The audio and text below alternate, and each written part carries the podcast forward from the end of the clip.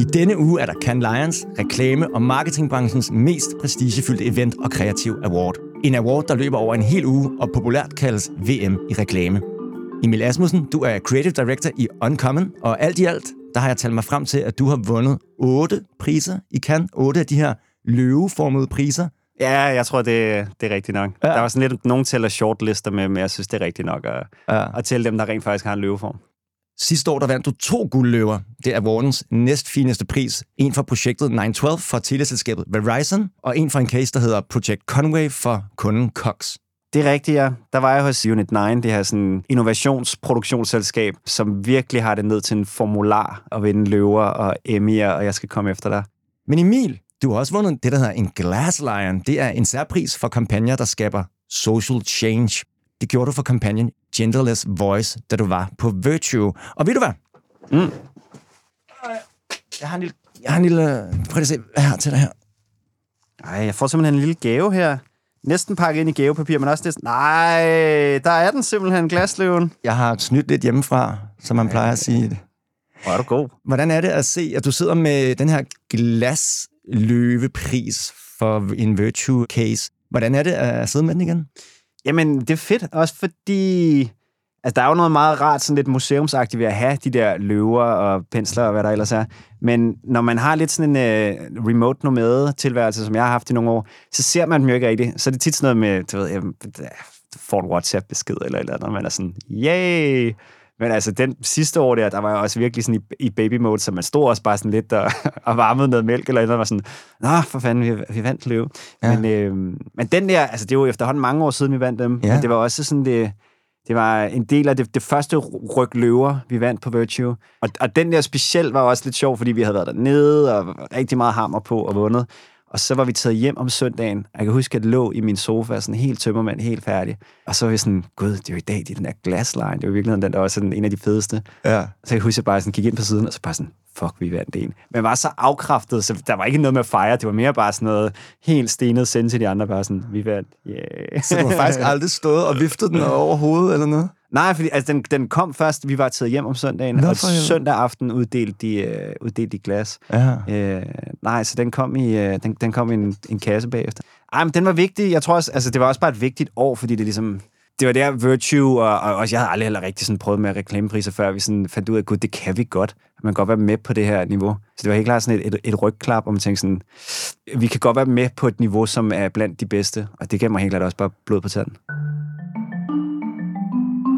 Jeg hedder Emil Nørlund, og i dag handler indsigten om Can Lions. Og vi skal tale om, hvad det har betydet for dig og din karriere at vinde priser som den her foran dig, Emil, mm. i Cannes. Men også om Can Lion her i 2023 fortsat er branchens vigtigste kreative award, eller om tiden er ved at løbe fra den sydfranske roséfest.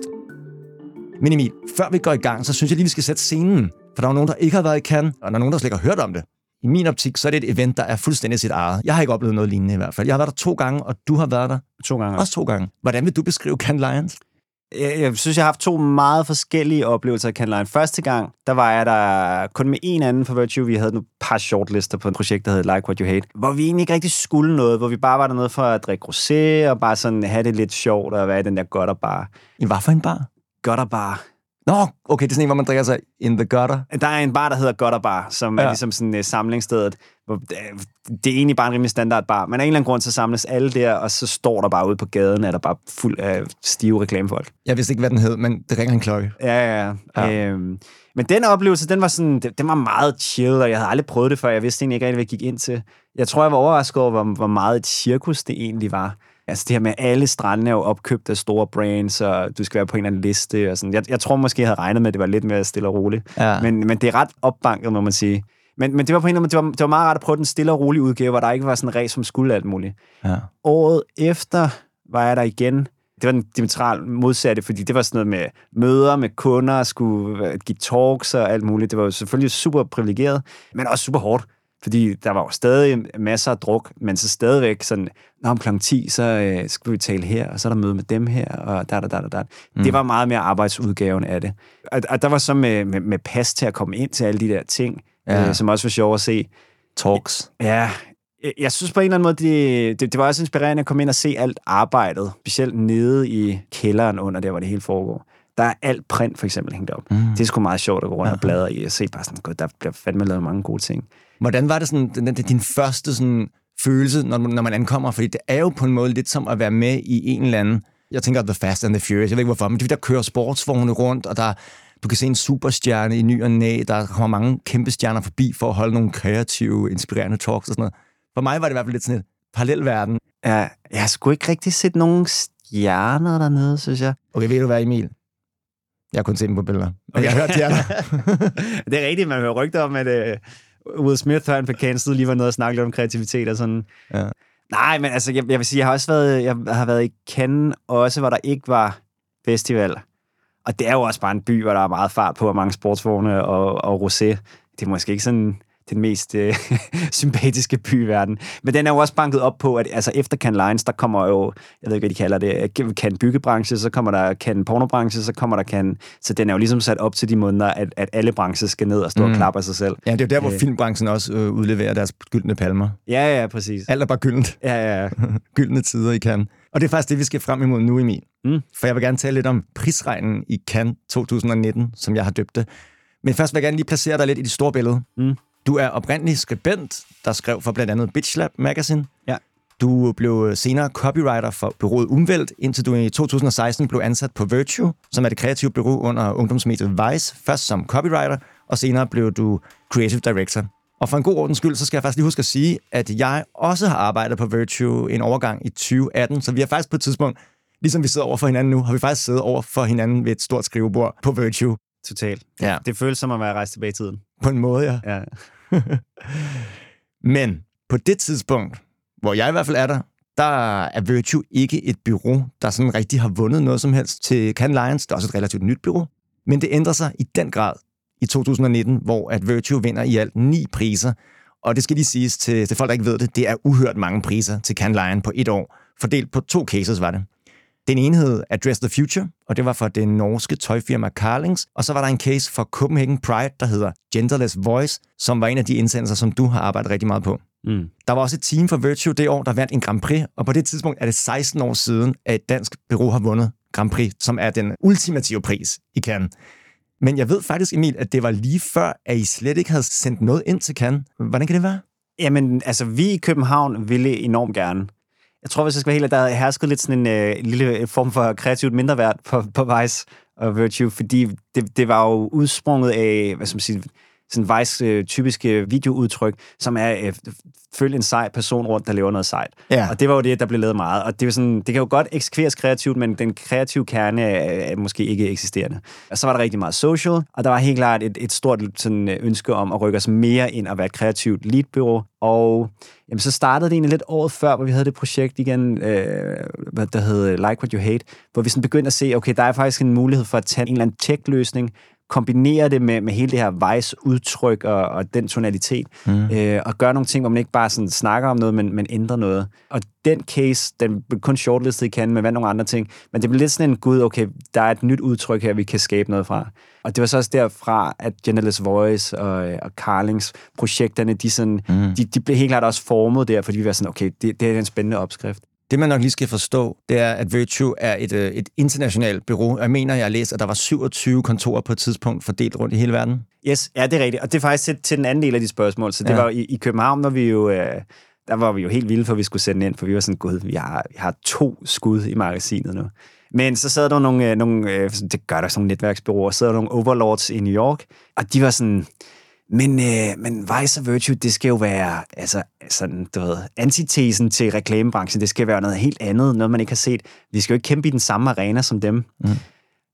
En del af mig kunne godt forstå det argument, og var sådan, I har måske lidt ret, at hvis man virkelig vil positionere sig som noget, som ikke er reklamebranchen, skal vi så tage med til deres fest. Den anden del af mig var jo også bare sådan, fuck det, jeg vil, jeg vil gerne op på den scene mm. og have vundet de der priser, for det føles også specielt på det tidspunkt som sådan en... Øh, Jamen, det føles som sådan en dør, man skulle have været igennem, fordi de fleste på en eller anden måde var sådan uh, award-winning. Så det var sådan, når man skal gå igennem den dør på et tidspunkt, for ligesom at rigtig komme med i klubben, kan jeg huske. Ja. Det var sådan min, min følelse. Men der var... Øh, Morten var god, og der var flere, der var gode til ligesom virkelig at kæmpe, kæmpe den sag. Morten Grobak. Morten Grobak, yes. Øhm, Som er, så, er kreativ leder af Vice Virtue. Eller ja, Virtue. ja, han var min chef på det tidspunkt.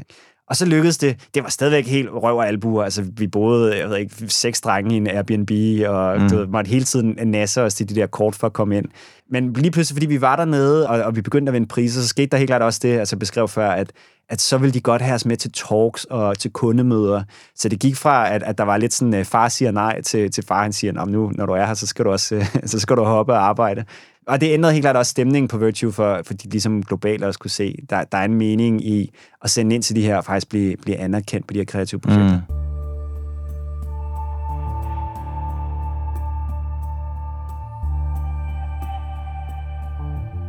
Vi taler hele tiden om de to cases, Address the Future og Genderless Voice. Det er jo ikke alle, der ved, hvad det er. Kan du ultra kort lige forklare essensen i de to cases?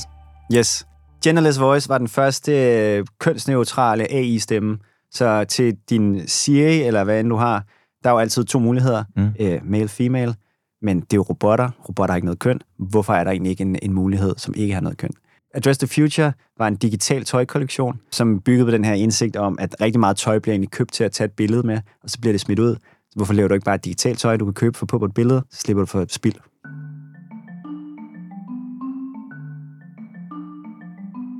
Da I er nede i Cannes der i 2019, hvornår begynder det at gå op for dig, at I faktisk har noget ret stærkt materiale med, der er priser værd i Cannes, UAN's øjne? Dagen, hvor vi kommer der ned, trækker Morten Grubang mig til side og bare sådan, du bliver nødt til at se den her e-mail, jeg har fået. Øh, og det der man får at vide på forhånd, om man vinder Grand Prix. Mm. Øh, men de vil jo typisk godt have, at folk er til stede. Altså, hvad, hvad tænkte du, da du fik det at vide? Jeg var bare sådan, okay, det, det, bliver, det bliver et vildt år det her også, fordi det var, sådan, det var den allerførste dag, der var jo stadig fire eller fem dage tilbage, så var sådan, okay, vi har mange skud tilbage i bussen. Ja. Bussen. Og øh, så begyndte shortlisten at komme ind, og det gik sindssygt godt for Dress the Future. Så var vi sådan, okay, den, den kommer i hvert fald til at køre. Mm. Så tror jeg, jeg kan ikke huske, det tredje eller fjerde dag, der var radio og audio, som ligesom var Genderless Voices store kategori. Mm. Og der kan jeg huske, Morten og jeg, vi var op og holde foredrag for nogle, jeg tror, nogle hollændere eller et eller andet. Og så på et tidspunkt var der lige en pause, hvor Morten han, øh, han lavede nogle e-mails, og så kommer han ud, og så er der øh, en af dine øh, konkurrenter eller kollegaer, som, øh, som man, pressen får jo ja. om før, hvem der vinder. Det lyder som Bureaubis. ja, jeg, jeg nævner ikke nogen navn. Jeg, jeg var ikke engang sikker på, at det var dansk, okay. øh, som ligesom havde fået listen, og så var han bare sådan, hey, vi skal lige sørge for, at jeg får uh, Genderless Voice, at I er, I er inde, inde i aften, fordi der, der kommer i hvert fald fire. Så vi vidste godt, så, så der kommer man ligesom ind, Altså, det, det der jo også er sjovt, det er jo kun Grand Prix'er, der kommer på scenen. Ja. Alle andre, det kører jo egentlig bare sådan en lang liste af priser, så man skal egentlig også bare sidde lidt og holde øje. Ja. Så man sådan, kan man høre rundt omkring sådan nogle forskellige delegationer. Yeah! Woo, ja. woo, woo. Og der kom den så op, og tak, tak, tak, tak, tak, tak, tak. Så det var helt klart et stort øjeblik. Nej, men, men, og der vidste vi jo så den aften, der tror jeg, det var der, vi vandt så otte løver. Og der kan jeg godt huske, at man tænkte sådan, det her, det er ret stort. Ja. Øh, og vi gik fra ikke at have vundet, altså jeg tror, vi havde vundet sådan nogle, nogle New York Festivals, og måske en enkelt cirkel. Det var sådan, det her, det, det, det kan man ikke komme udenom, at det er en stor ting. Og da den, så den, den sidste dag, da den ekstra faldt på, der kan jeg godt, altså det der også bare skiftede, det var helt klart, at Altså, at, at folk fra ja, Bureaupis og Marks, de lige pludselig ringede mig op og spurgte, om jeg ville kommentere på noget. Mm. Det havde jeg aldrig rigtig gjort før. Så der var helt klart et stort skift i, hvordan Virtue blev, blev anset.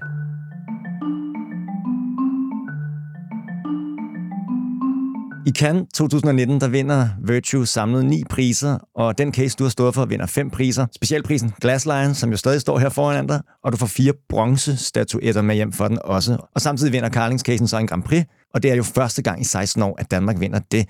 Emil, hvordan er de her dage sådan overordnet? Det der med at være i en situation, hvor man bare bliver ved og ved og ved med at vinde. Jeg kan huske, jeg sad og læste med herhjemme, og jeg tænkte, oh my fucking god, hvorfor er jeg ikke en del af det der show, for det, det, det, kan, ikke, det kan ikke være federe, end at være dem lige nu, eller hvad?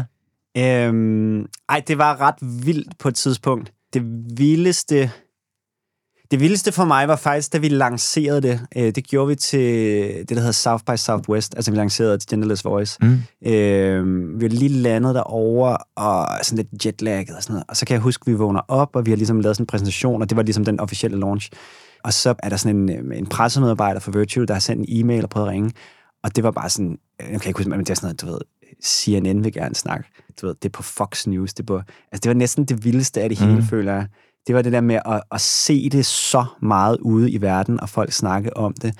Og de sendte jo bare hele tiden klip af alle mulige radioværter, der snakker om sådan. Det synes jeg faktisk var det sindssygeste. Også efterfølgende, så blev det taget med til at komme på London Design Museum og komme med i sådan en udstilling, der rejste rundt på en del museer. Den kører stadigvæk, der hedder øh, Design Futures i USA. Ja. Det synes jeg faktisk næsten var vildere, ja. hvis jeg skal være helt ærlig, for det var sådan, det var rigtige mennesker ude i verden, ja. der synes det var spændende og havde en holdning til det. Okay, fordi jeg, jeg tænkte bare, hvis I gik rundt dernede og, og med hænderne fulde af løver, at man ville blive set på som en rockstjerne, men måske er det, der er ikke det store skifte, sådan Emil Asmussen i går, ingen løver, og Emil Asmussen i dag, hånden fuld af guld. Øh, han er en stjerne, alle vil give ham rosé og, og kende ham.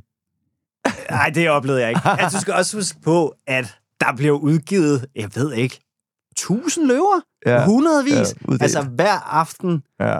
Bliver der jo givet, altså, måske 100 løver. Mm. Så, så der er jo, altså, jeg, jeg tror, hver land har deres, deres helte og stjerner, men altså, det er meget forgængeligt også i den... Altså, det er jo værd, du vinder Grand Prix den ene dag, så dagen efter er der nogen, der vinder dobbelt Grand Prix. Mm. Altså, så du ved, så den, og, og det er lidt tilbage til det her med, jeg synes måske også, at, at de har kanibaliseret lidt på sig selv ved at give så mange priser, at, at, at det, er sådan, det er meget hurtigt, at der er bare nogle nye, der har vundet. Og også specielt fordi, at, at nærmest lige så snart kan er overstået, så går det næste awardshow jo i gang. Mm. Øh, så det er lidt sådan en u- uendelighedsspiral. Ja, øhm, et hamsterhjul af priser. Ja, ja, som den er det er jo sjovt, når du sidder i det. Og, og man, man bliver helt klart også kynisk på det punkt, hvor du på et tidspunkt går ud fra, at du vinder noget, og, og du bliver næsten mere skuffet over ikke at vinde, end du bliver glad for at vinde. Mm. Øh, hvilket jeg godt kan huske, at jeg tænkte sådan, ah, det er måske også et usundt forhold til at have, hvor man sådan var sådan, selvfølgelig skal vi vinde priser her. Så ja, der, det, det, det ved jeg ikke, det, man bliver ret hurtigt vant til det på en eller anden underlig måde. Det lyder lidt forkælet, men jeg kan godt sætte mig ind i det. Jamen, jeg tror, det, og det er problemet ved, at der er så mange priser. Ja. At, at jeg ved ikke, hvor mange awardshows, der kører på et år. 10 måske. Så, så der kører jo hele tiden et eller andet, ja. øh, hvor du har noget i spil.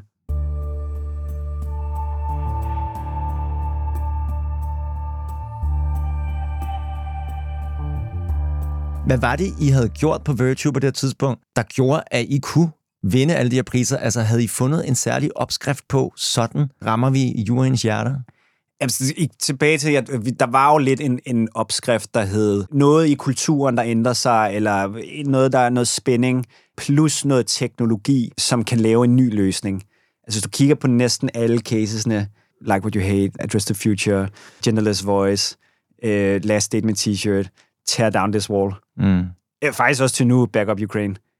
Det er den samme, øh, altså forskellige idéer, forskellige, men, men det er stadig noget, der sker i kulturen, plus noget ny teknologi, ja. der skaber et nyt produkt. Det var ikke sådan et sted, hvor der er rigtig mange koder ansat. Så det har jo egentlig aldrig handlet om at bygge noget nyt, teknologisk rigtigt. Det har mere været at tage noget teknologi, der egentlig eksisterer, og så bruge det på en ny måde, eller altså sådan flip det. Mm. Øh, mere end det, jeg har været sådan, der har siddet 100 koder og bygget det her værktøj. Altså, det, det, det, det, var, aldrig, det var aldrig målet. Men apropos målet, nu var jeg jo selv en overgang inde på Virtue, og jeg ved, at på det her tidspunkt vil man faktisk rigtig gerne vinde priser. Jeg har da selv været med til et møde med dig øh, som creative director, hvor at, øh, vi skulle sidde og finde på noget, der var pissefedt, som kunne vinde pris. Var det lidt spekulativt? Altså, det var helt klart sat i system. Ja. Altså, vi havde sådan noget, der hed Sandbox, som mange bureauer har. Det er ikke, fordi det er unikt.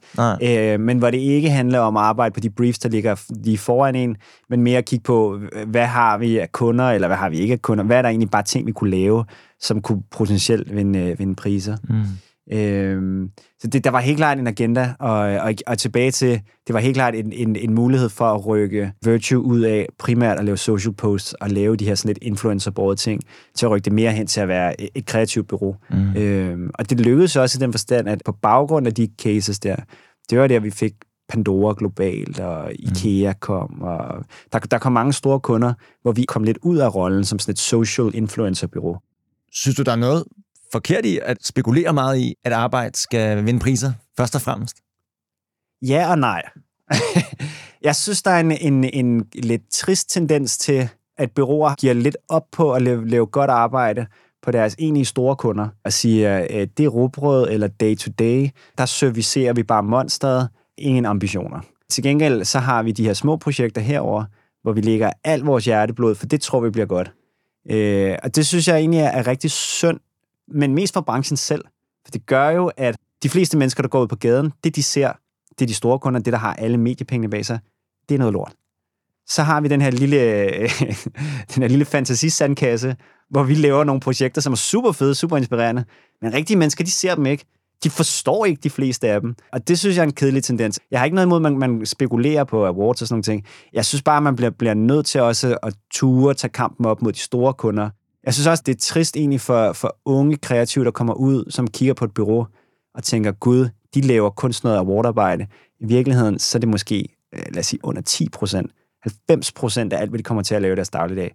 Det er noget arbejde, de aldrig har set, for byrådet de har ikke delt det. Mm. Det er noget hemmeligt den arbejde, de laver for nogle store kunder. Mm. Øh, men, men i virkeligheden, så er det det, det, det dit arbejde er.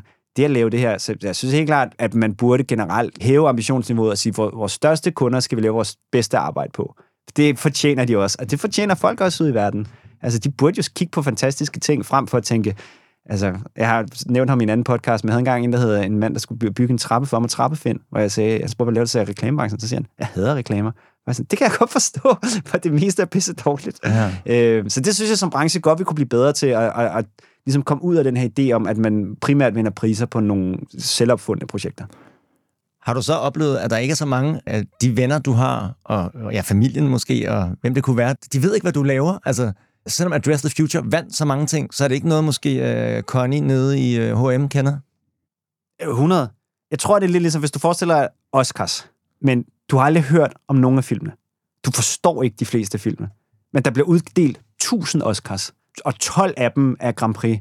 Så vil du også være sådan, jeg tror ikke, jeg forstår Oscars længere. Nej. Og det er jo lidt det samme, vi er i, at, at de fleste ting kræver en to-minutters casefilm, for at reklamefolk forstår det. Ja. Men hvis du viser det til, til Connie, eller altså, bare til folk, der ikke er i branchen, så vil de fleste nok være sådan, det ved jeg ikke, hvad var. Det så meget fedt ud, jeg ved ikke, ja. hvad det var. Ja. Øh, eller jeg har ikke hørt om det. Ja, ja præcis. Ja. Men sige, reklamebranchen bør jo også, eller som reklamefolk, bør vi i hvert fald være gode til tre ting. Komme op med kreative idéer, sælge dem til kunder, men også gøre det, så det er forståeligt for alle.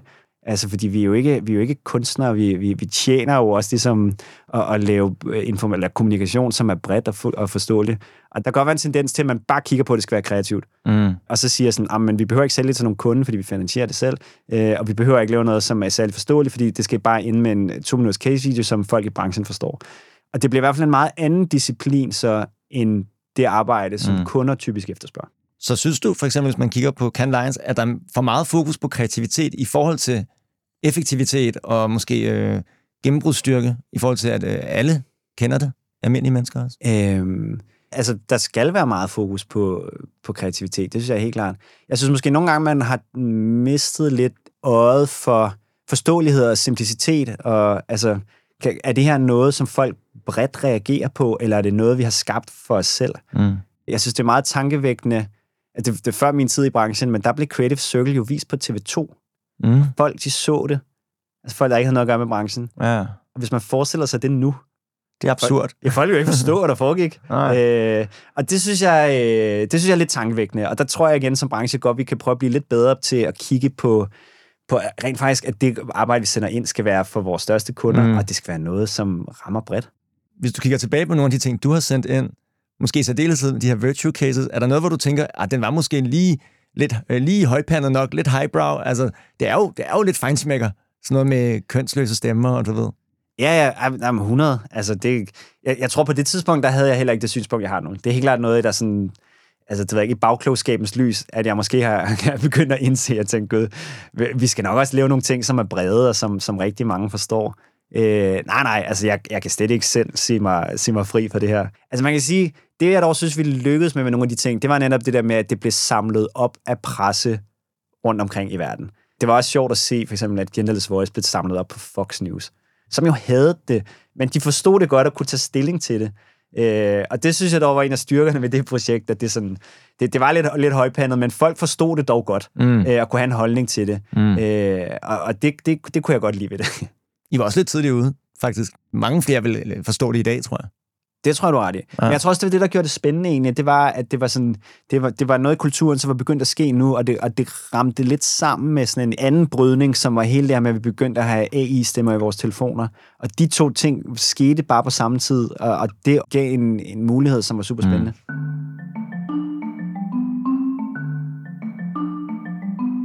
Jeg har læst et interview med Morten Grubak på markedsføring, Morten Grubak, som er øverste kreativ chef på Virtue i Europa.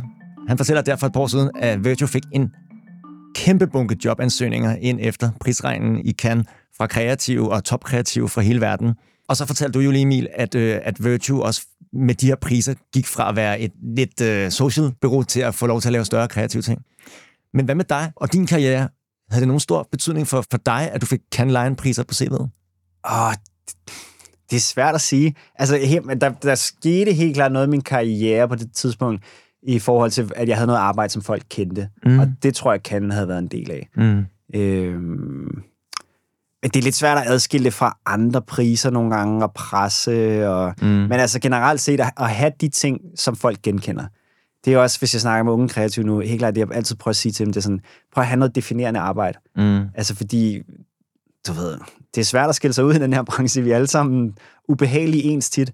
Så det der med at have noget arbejde, som folk har set og kan genkende og kan have en holdning til, det er super værdifuldt. Og, og på den måde, der tror jeg helt klart, det hjalp mig. Også da jeg ligesom på et tidspunkt skulle videre for Virtue, at jeg havde nogle ting i min mappe, hvor folk var sådan... Det gjorde helt klart også, at jeg blev meget mere skarp på min, øh, på min stil og hvilken type arbejde, jeg gerne vil lave. Mm. Øh, sådan tonaliteten i det, og den her blanding af historie, fortælling og teknologi. Øh, og det var klart en fordel, kunne jeg godt mærke, da jeg skulle ind andre steder, at, at folk prikkede til mig og sagde sådan, hey, det der, du har lavet, det vil vi gerne have. Og det var kan helt klart med til at presse, at man, man fokuserede på sådan nogle projekter.